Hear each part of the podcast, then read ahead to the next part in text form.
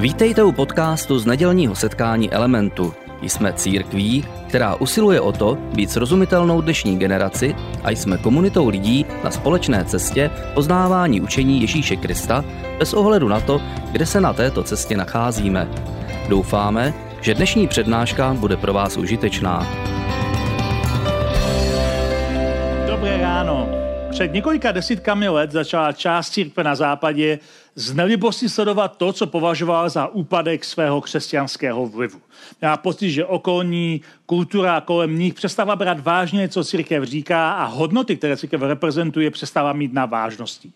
Někdy v té době vzniklo takové hnutí a, několik lidí přišlo s nápadem, že možná by pomohlo vyřešit ten úpadek vlivu to, kdyby církev začala ten vliv více prosazovat. Kdyby zkrátka a dobře obsadila nějaké konkrétní místa, odkud se vliv dá uplatňovat. Nazvali to hnutí sedmi vrchů.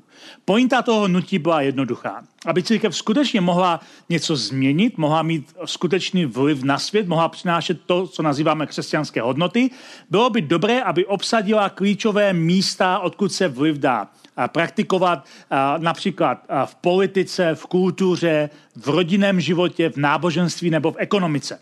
A ta pointa byla v celku jednoduchá, že když budeme mít dostatek vlivu v těchto těch konkrétních oblastech, v těch uh, konkrétních oblastech sedmi vlivů, budeme schopni prosadit uh, hodnoty a přinést změny a také se vypořádat s různým zlem, uh, které vidíme uh, okolo sebe. Nápad to není špatný, napadlo to někoho před mnoha des, desítkama let, pak to usnulo a v poslední době to znovu někteří lidé oživili jako nápad, jak získat větší vliv. Zní to strašně skvěle, ale z historického hlediska je to přesný protiklad tomu, jak fungovala ta první církev, ta komunita toho nového Ježíšova lidu, lidu cesty, jak si sami říkali, o kterém jsme začali mluvit minulý týden abyste mě nechápali špatně. Věřím tomu, že každý z nás má vliv. Věřím tomu, že každý z nás má nějaký vliv, především ve své rodině, ale určitě třeba také na pracovišti nebo ve svém okolí. Všichni máme nějaký vliv a vliv jako takový je neutrální. Může být použitý dobrým způsobem pro dobro, anebo naopak třeba špatným způsobem, pokud máme třeba vady v charakteru nebo naše cíle a naše situace nejsou úplně pozitivní. A, takže vliv jako takový je v pořádku. Otázka zní ale trochu jinak. Opravdu nás Ježíš vede k tomu, abychom obsadili důležité vrchy a vytvořili vlivové skupiny, které prosadí hodnoty Božího království pro celou společnost? Je to to, co po nás Ježíš chce? Já si pamatuju, že když jsem poprvé a, slyšel o tomto hnutí, tak mě instinktivně napadlo, že mnohem více spíše věřím hnutí sedmi údolí. A myslel jsem to nejdříve jako vtip, ale vychází to z konkrétního a, příběhu, který najdeme v Evangelii, z konkrétního kázání. Možná si pamatujete, že jsem mluvil před rokem o hoře proměnění. A mluvil jsem a, takový ten příběh, který je popsaný v Evangelii, který působí velice tajemně a mysticky. V tom příběhu čteme, že Ježíš jednoho dne se šel modlit na vrcholek hory a vzal sebou tři svoje nejbližší přátelé, a Petra, Jakuba a Jana, všichni tři byli jeho učedníci a také jeho nejbližší přátelé, vzal je tam sebou. Ježíš tohle dělával, nebo to nic neobvyklého. Ale zatímco se nahoře modlil, tak se stala velice zvláštní uh, situace. A bylo to krátce předtím, než nastaly ty události velikonočního víkendu a najednou ty učedníci viděli, že vedle Ježíše se ukázaly dvě postavy z jejich vlastní židovské historie. Byli to hrdinové proroci starověku Eliáš a Mojžíš. A promovali s Ježíšem a jeho vzhled se zcela proměnil. Začal zářit, jeho tvář zářila, jeho oblečení zářilo, a jeho učedníci ho najednou viděli úplně jinak, než jak ho viděli do té doby v reálu v běžném životě.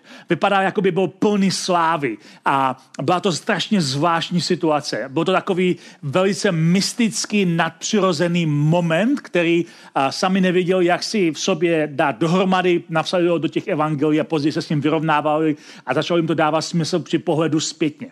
Ale když tohle zažívali, tak jejich reakce byla přesně taková, jako by byla reakce moderních lidí, kdybychom byli na jejich místě. Když viděli Ježíše, jak se tam proměnil v té slávě, tak ho napadli, že tohle je vlastně strašně důležité místo. že to je nějaký svaté, svatý vrch, že to je svatá hora, že je to místo možná, kde se protíná nebe a země, že je to něco velice vzácného, svatého a důležitého. Takže je napadlo logicky, postavíme tady stany a obsadíme ten vrch. Petr to rovnou nabídnul Ježíšovi. Říká, to je moc dobře, tady jsme Ježíši, to je dobře, že se nás sebou vzal. My tady postavíme tři stany, jeden pro tebe, jeden pro Mojžíše a jeden pro Eliáše. Představa, že zaberou ten svatý vrch pro sebe a pro Ježíše byla dobrá, ale Bůh je moc dlouho nenechal v tom, aby tuhle myšlenku rozvinuli. Okamžitě zahálil velký oblak a ozval se hlas, který identifikoval jako hlas z nebe, který řekl, že Ježíš je boží milovaný syn a že ho mají všichni velice poslouchat. A byla to taková jakoby potvrzení Ježíšovy identity a byl to velice zvláštní moment. Pak ten oblak zmizel a oni už uviděli samotného Ježíše, Mojžíš a Eliáš už byli pryč. A když evangelisté píšou o tomhle momentu, o tomhle příběhu, tak si dávají záležet, aby nám napsali, že celý ten skvělý nápad s obsazením toho svatého vrchu přišel na svět jen proto, že Petr nevěděl, co by řekl. On byl v situaci, kdy nevěděl, co by řekl. A Ježíš s nimi nerozvíjí žádnou konverzaci o tom, že tam zůstanou, ale okamžitě bere ty svoje tři přátelé do údolí, kde právě teď zbytek jeho učedníků se neúspěšně pokouší vyhnat démona z jakéhosi chlapce. Ježíš to nakonec musí udělat za ně a, a tvrdí, když se ho ptají, jak to, že to dokázal tak lehce, že bez modlitby a půstu a autority, která je spojená s modlitbou a půstem, to fakt nepůjde. A je to takový zvláštní paradox v tomhle příběhu, že opravdový vliv, ta opravdová změna, to opravdové vítězství, ten vítězný zápas se sílama temnoty, ten vítězný zápas s démony, se neděje na tom vrchu v té slávě, neděje se z hora dolů, neděje se na nějakém vlivovém prostředí, ale že ta opravdová změna, že opravdové vítězství, že opravdové hodnoty, že opravdový vliv se děje dole v údolí, kde zápasíme s různým temným prostředím. A proto, když, si, když jsem slyšel o tom hnutí sedmi vrchu, tak se mi tenhle ten příběh naskočil do, do mé paměti a říkal jsem si, že to bych raději založil hnutí sedmi údolí. Je docela zvláštní, že podle Ježíše vítězná ingredience toho úspěšného exorcismu, vyhánění démonů, byla modlitba a půs, tedy něco poměrně pomalého a dlouhého. Ne nějaký rychlý výkřik, nějaké snadné řešení, jak to vyřešit. Možná u mody bychom, bychom řekli, modlitba může být rychlá a krátká, ale pust je vždycky něco, co trvá mnohem déle a pust je vždycky něco, eh, co vyžaduje naši trpělivost a vytrvalost. Je to proto, že tichá revoluce, o které mluvíme eh, tenhle ten měsíc, je především, jak uvidíte, trpělivá revoluce. Vítám vás u druhého dílu našeho seriálu Trpělivá revoluce, ve kterém se díváme, jaké to bylo, když svět potká první křesťany. Díváme se na to proto, že je to velice fascinující příběh, jak se z malé obskurní skupiny Ježíšových následovníků někde na kraji římské říše, kteří byli vysmívaní a marginalizováni a bylo jich vlastně jenom pár, jak se z těchto těch učedníků během několika desítek a možná stovek let stala dominantní síla. Jak to, že tahle ta skupina dokázala změnit svůj svět bez toho, aniž by obsadila nějaké vlivové pozice. Minulý týden jsme si říkali o takovém tom dějinem zvratu, který pro křesťany musel symbolizovat to, že, že když dnes jdete se podívat do Kolosea v Římě, tak si tam všimnete, že je tam kříž v bráně císařů. My jsme si o tom minule něco málo říkali a říkali jsme si, že kříže byly popravčím nástrojem pro Římany, kde ukřižovávali opravdu velké zločince, bořiče, někdo do rozvracel celou společnost a Ježíš byl ukřižovaný, ale ten kříž, který stojí v Koloseu, není připomínka všech těch křížů, ale toho jednoho konkrétního Ježíšova ukřižování. A pro, kdybychom se přenesli do, do myšlení těch prvních křesťanů, pro ně to bylo něco naprosto fascinujícího, kdyby viděli, že o 2000 let později a v troskách Kolosea, v tom místě, kde císař vchází, aby se díval na hry, a v, to, v té braně císaře stojí dneska kříž. A v době, kdy křesťané byli v těch prvních desítkách let, mnozí z nich v těch arenách umírali, a my se k tomu ještě dostaneme v naší sérii později, umírali jako mučedníci a ani ve snu by nenapadlo, že jednoho dne a symbol kříže, na kterém byl ukřižovaný jejich mesiáš, že tento symbol bude stát v bráně císaře a bude tím symbolicky dávat najevo, že je silnější než celý Řím. Je to fascinující příběh, na který se díváme v této sérii a je fascinující z mnoha různých důvodů. Jeden z důvodů je také to, že lidé dneska jsou odkojení osvícenstvím a, a v naší zemi také komunismem a mají za to, že církev dějně zvítězila jakýmsi podvodem.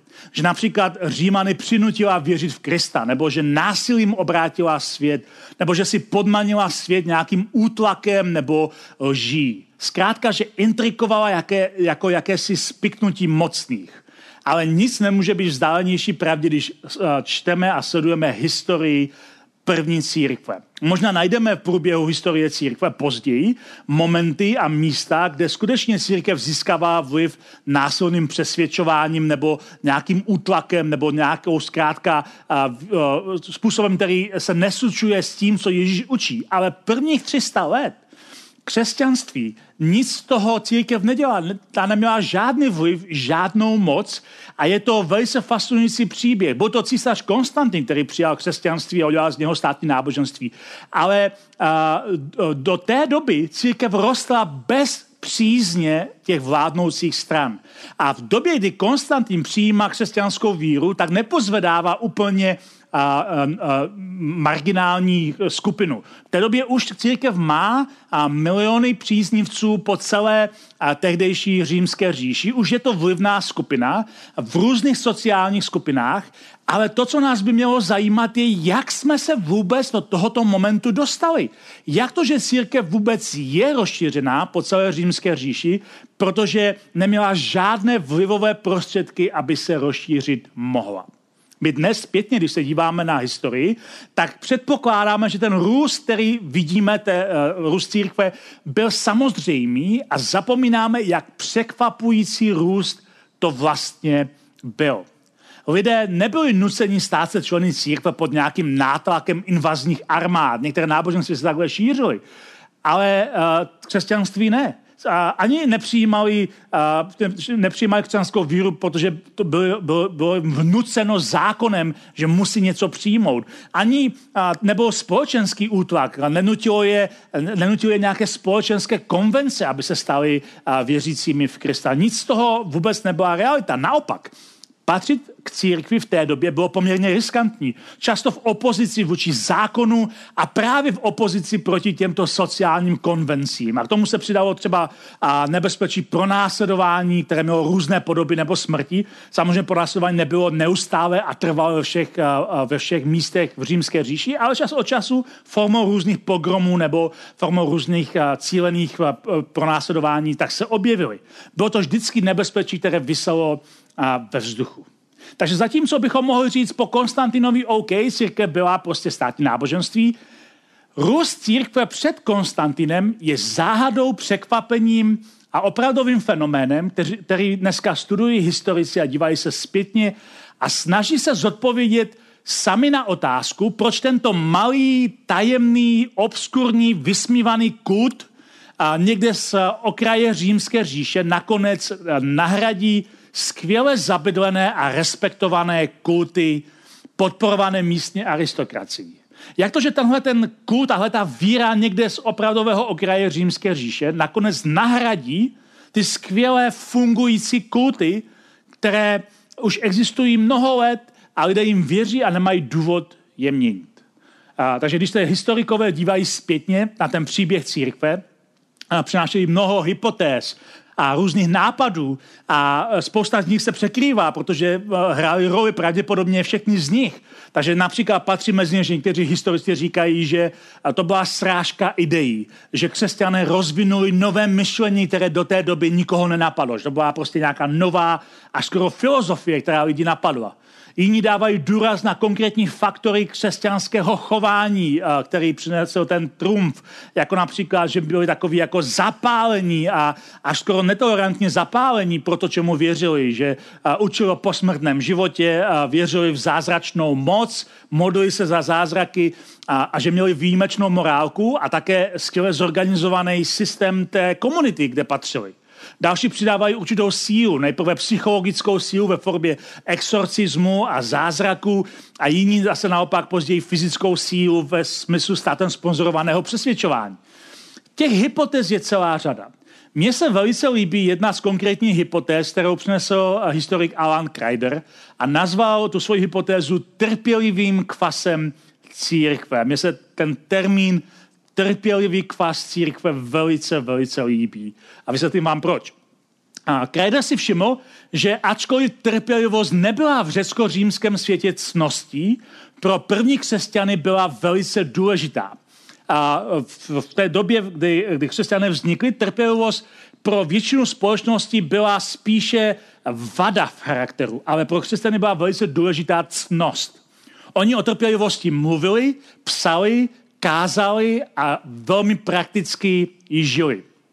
Z těch prvních let, prvních 300 let křesťanství, eh, dneska máme zachované nejméně tři velká pojednání o trpělivosti jako o ryze křesťanské cnosti, kdy konkrétní teologové a biskupové psali pojednání, proč je trpělivost tak strašně důležitá a oni věřili a vycházeli z toho, že Bůh je trpělivý a že Ježíš je stělesením trpělivosti. Že Bůh trpělivě dává světu čas, aby se obrátil k němu a že Bůh pracuje, i když to nikdo nevidí, že pracuje i v zákulisí, že pracuje s lidmi, že je přesvědčuje svojí láskou a zkrátka dobře, že Bůh je trpělivý a Ježíš je stělesněním trpělivosti. A také vycházeli z toho, že důvěra v Boha vyžaduje nutně trpělivost, protože a, ta trpělivost způsobí, že nemáme nutkání mít všechno pod kontrolou. Nemusíme neustále žít ve stresu a, a, a ve strachu.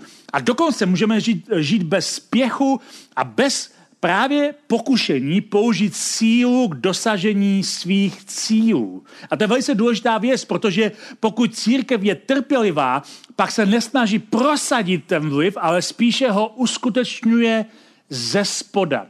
Trpělivost vytvořila něco jako podloubí pro dobrozvyky chování. Víte, že u nás v tu rádi používáme to slovo dobrozvyky jako opak zlozvyku.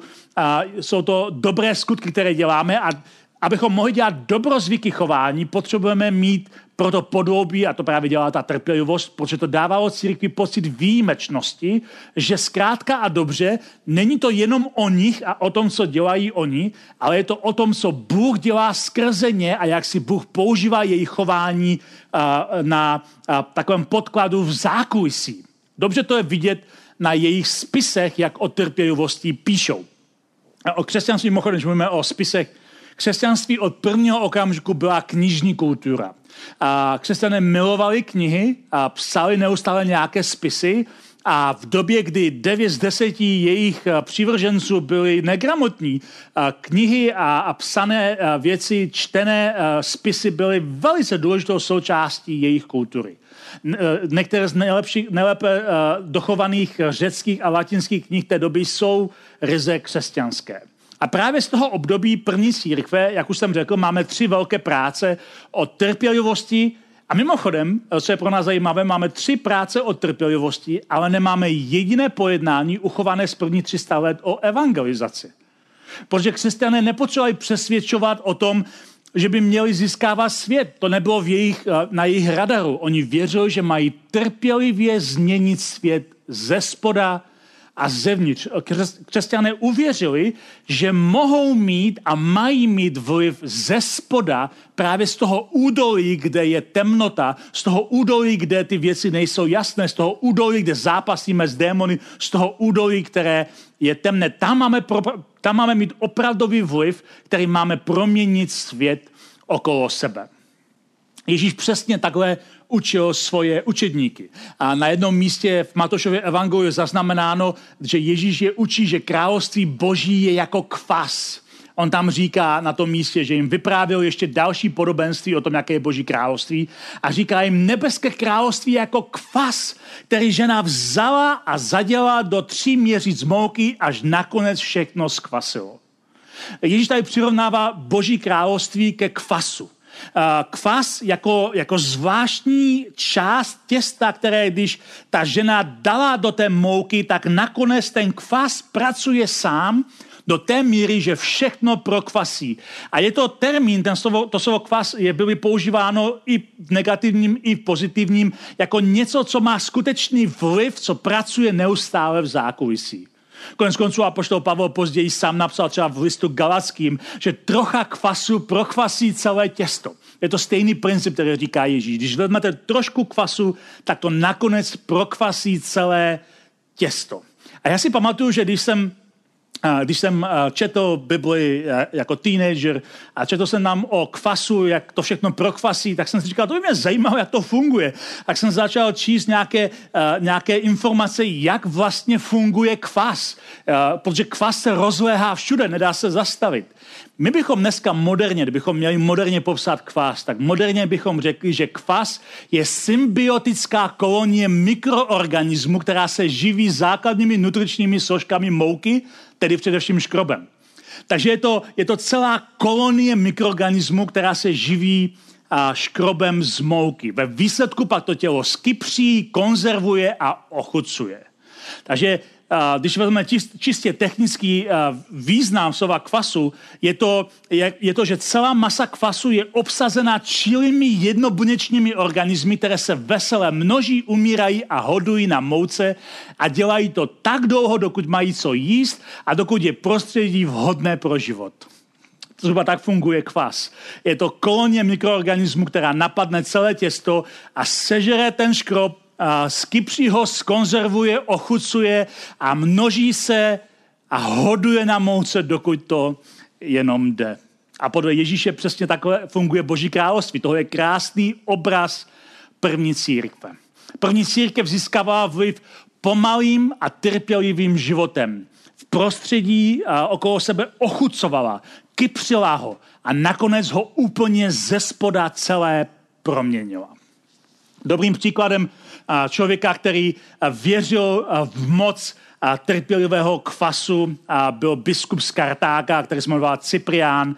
A ten v roce 256, to znamená v třetím století, napsal, napsal tenhle ten výrok. Drazí bratři, jsme filozofové ne ve slovech, ale ve skutcích. Vystavujeme svou moudrost ne vzhledem, ale pravdou. Cnosti známe díky životu, ne skrze chlubení. Nemluvíme o velkých věcech, ale žijeme je. Ta poslední část jeho věty se mi velice líbí. Cyprián říká, a protože tahle věta byla populární i v dalších spisech, tak se zdá, že ji používá více křesťanů a více biskupů a více pastorů. A Cyprián píše, nemluvíme o velkých věcech, ale žijeme je. A já dneska mám pocit, že církev raději mluví o velkých věcech, než je žije. Ale Cyprián říká, to, co je pro nás, to, co nás odlišuje, že nejsme filozofové ve slovech, ale že něco děláme ve skutcích. My nemluvíme o velkých věcech, my je skutečně žijeme. Cyprián mluví o tom, že křesťané projevují svoji víru právě trpělivostí, kterou se naučili z nebes. Je to boží dar, protože věří tomu, že trpělivost sdílejí se samotným Bohem. Bůh je trpělivý a Bůh nám skrze svého ducha dává dar trpělivosti. A právě proto Cyprian dával důraz na to, že Kristovi následovníci nespěchají, ale naopak pozorně naslouchají Božímu slovu, které je čteno v církvi, které je kázáno a pak to slovo žijí právě tam, kde jsou. V jakékoliv situaci a v jakémkoliv prostředí. Cypriánova slova jsou úžasná, ale ještě úžasněji vyznívají, když pochopíme kontext, ve kterém Cyprian o trpělivosti píše, protože Cyprian je právě jeden z autorů těch třech velkých pojednáních o trpělivosti. V letech 250-251 císař Decius, který tehdy vládl, vydal příkaz, že všichni občané římské říše musí přinášet oběti římským bohům a bylo to velice přísné pod krutými tresty. A mnozí křesťané, včetně Cypriána, odešli do exilu Někteří křesťané zůstali doma, zapálili kadidlo císaři a přežili, protože zkompromitovali svoji víru. Jiní odmítli, byli uvězněni a někteří z nich byli popraveni. A to pronásledování trvalo jenom chvíli a, v roce 252 skončilo a krátce poté, co skončilo pro následování, v Kartágu, kde se toho všechno odehrává, na severu Afriky, a v Kartágu vypukla epidemie moru, kdy mnoho lidí, včetně mnoho křesťanů, zemřelo. A právě v tohle byl kontext, a tohle byla situace, ve které Cyprián píše to svoje významné dílo o trpělivosti, které nazval Dobro trpělivosti. V situaci, kdy mnoho křesťanů a pro, mělo problém s tím, že zapřelo svoji víru, kdy mnoho křesťanů zemřelo nebo bylo uvězněno nebo pronásledováno kvůli své víře, že odmítali přinášet oběti římským bohům. A v situaci, kdy mnoho křesťanů zemřelo kvůli moru, který udeřil na Kartágo, tak v této situaci Cyprian napsal svoje vrcholné dílo Dobro v trpělivosti a v tom díle dává najevo, že křesťané by měli dát větší důraz na trpělivost, protože trpělivost je to, co přinese opravdový vliv. A jistě křesťané byli lidé své doby, kteří zakoušeli různá pokušení, mezi nimi třeba pokušení se mstít nebo odplácet. A Cyprián to věděl. Cyprián věděl, že, uh, že mají tohle pokušení. A věděl, že v temných zákoutích křesťanské mysli se skrývají pokušení jako každého jiného člověka. Pokušení cizoložství a podvodu a vražd. A Cyprián v té své knize tvrdí, že trpělivost je lékem na všechna tato pokušení. Napsal tam mimo jiné tyto slova.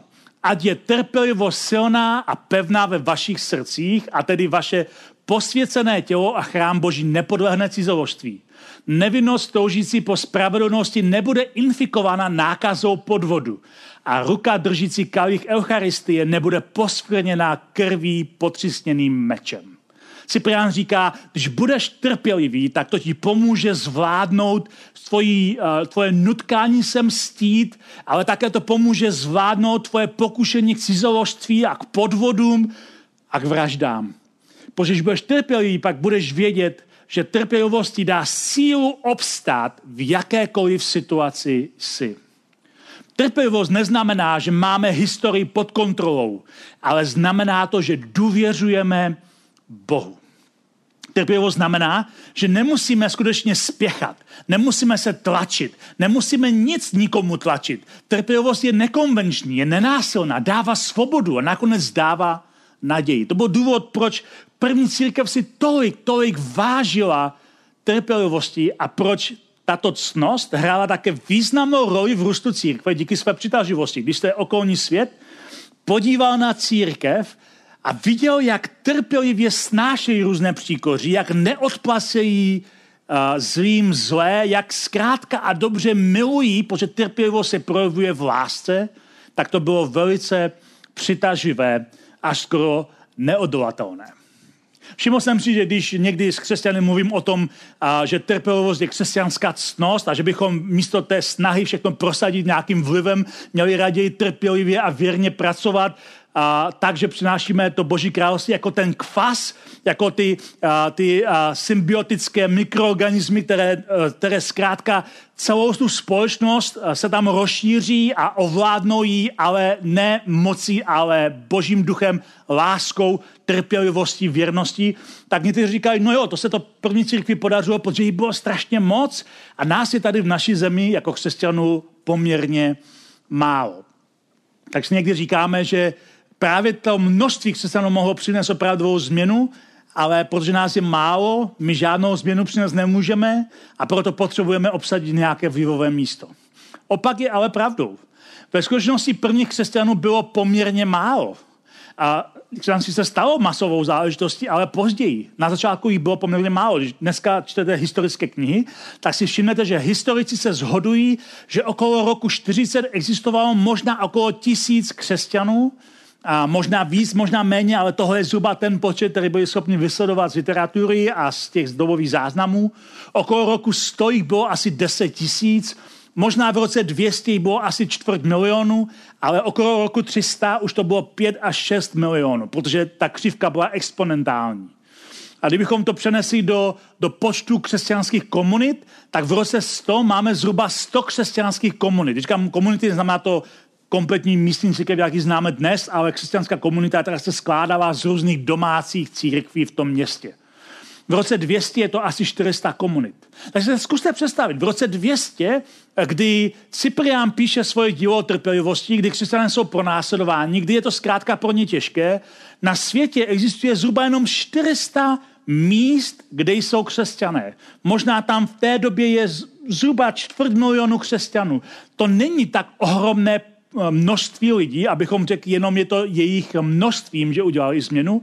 Zkrátka a dobře, je tam něco jiného, co způsobilo jejich růst a jejich vliv. A já si myslím, že Ježíš měl pravdu. Že Boží království skutečně jako kvas, který všechno prokvasí.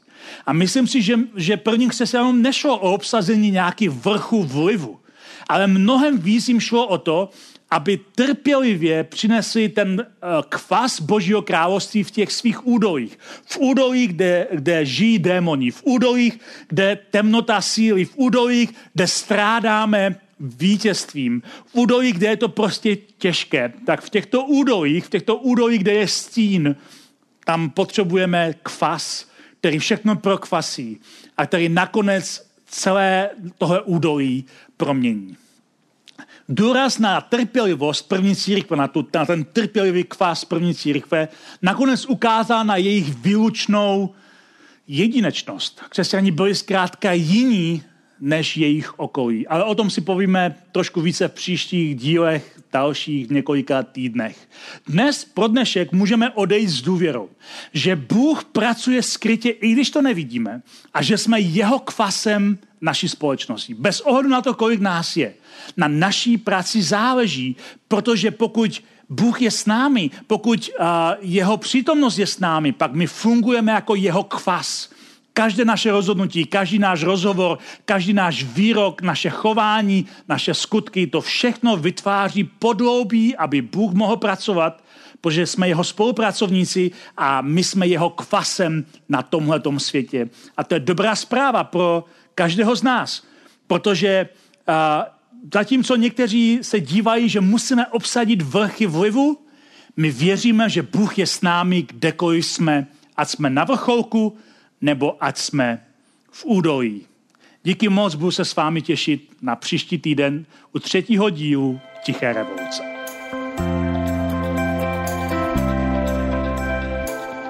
Děkujeme za poslech přednášky z nedělního setkání Elementu. Budeme rádi, když nás navštívíte také naživo, a to každou neděli od 10 hodin ráno v kině Biocentrál v Hradci Králové. Být na místě přináší větší zážitek, výbornou hudbu a přátelskou atmosféru.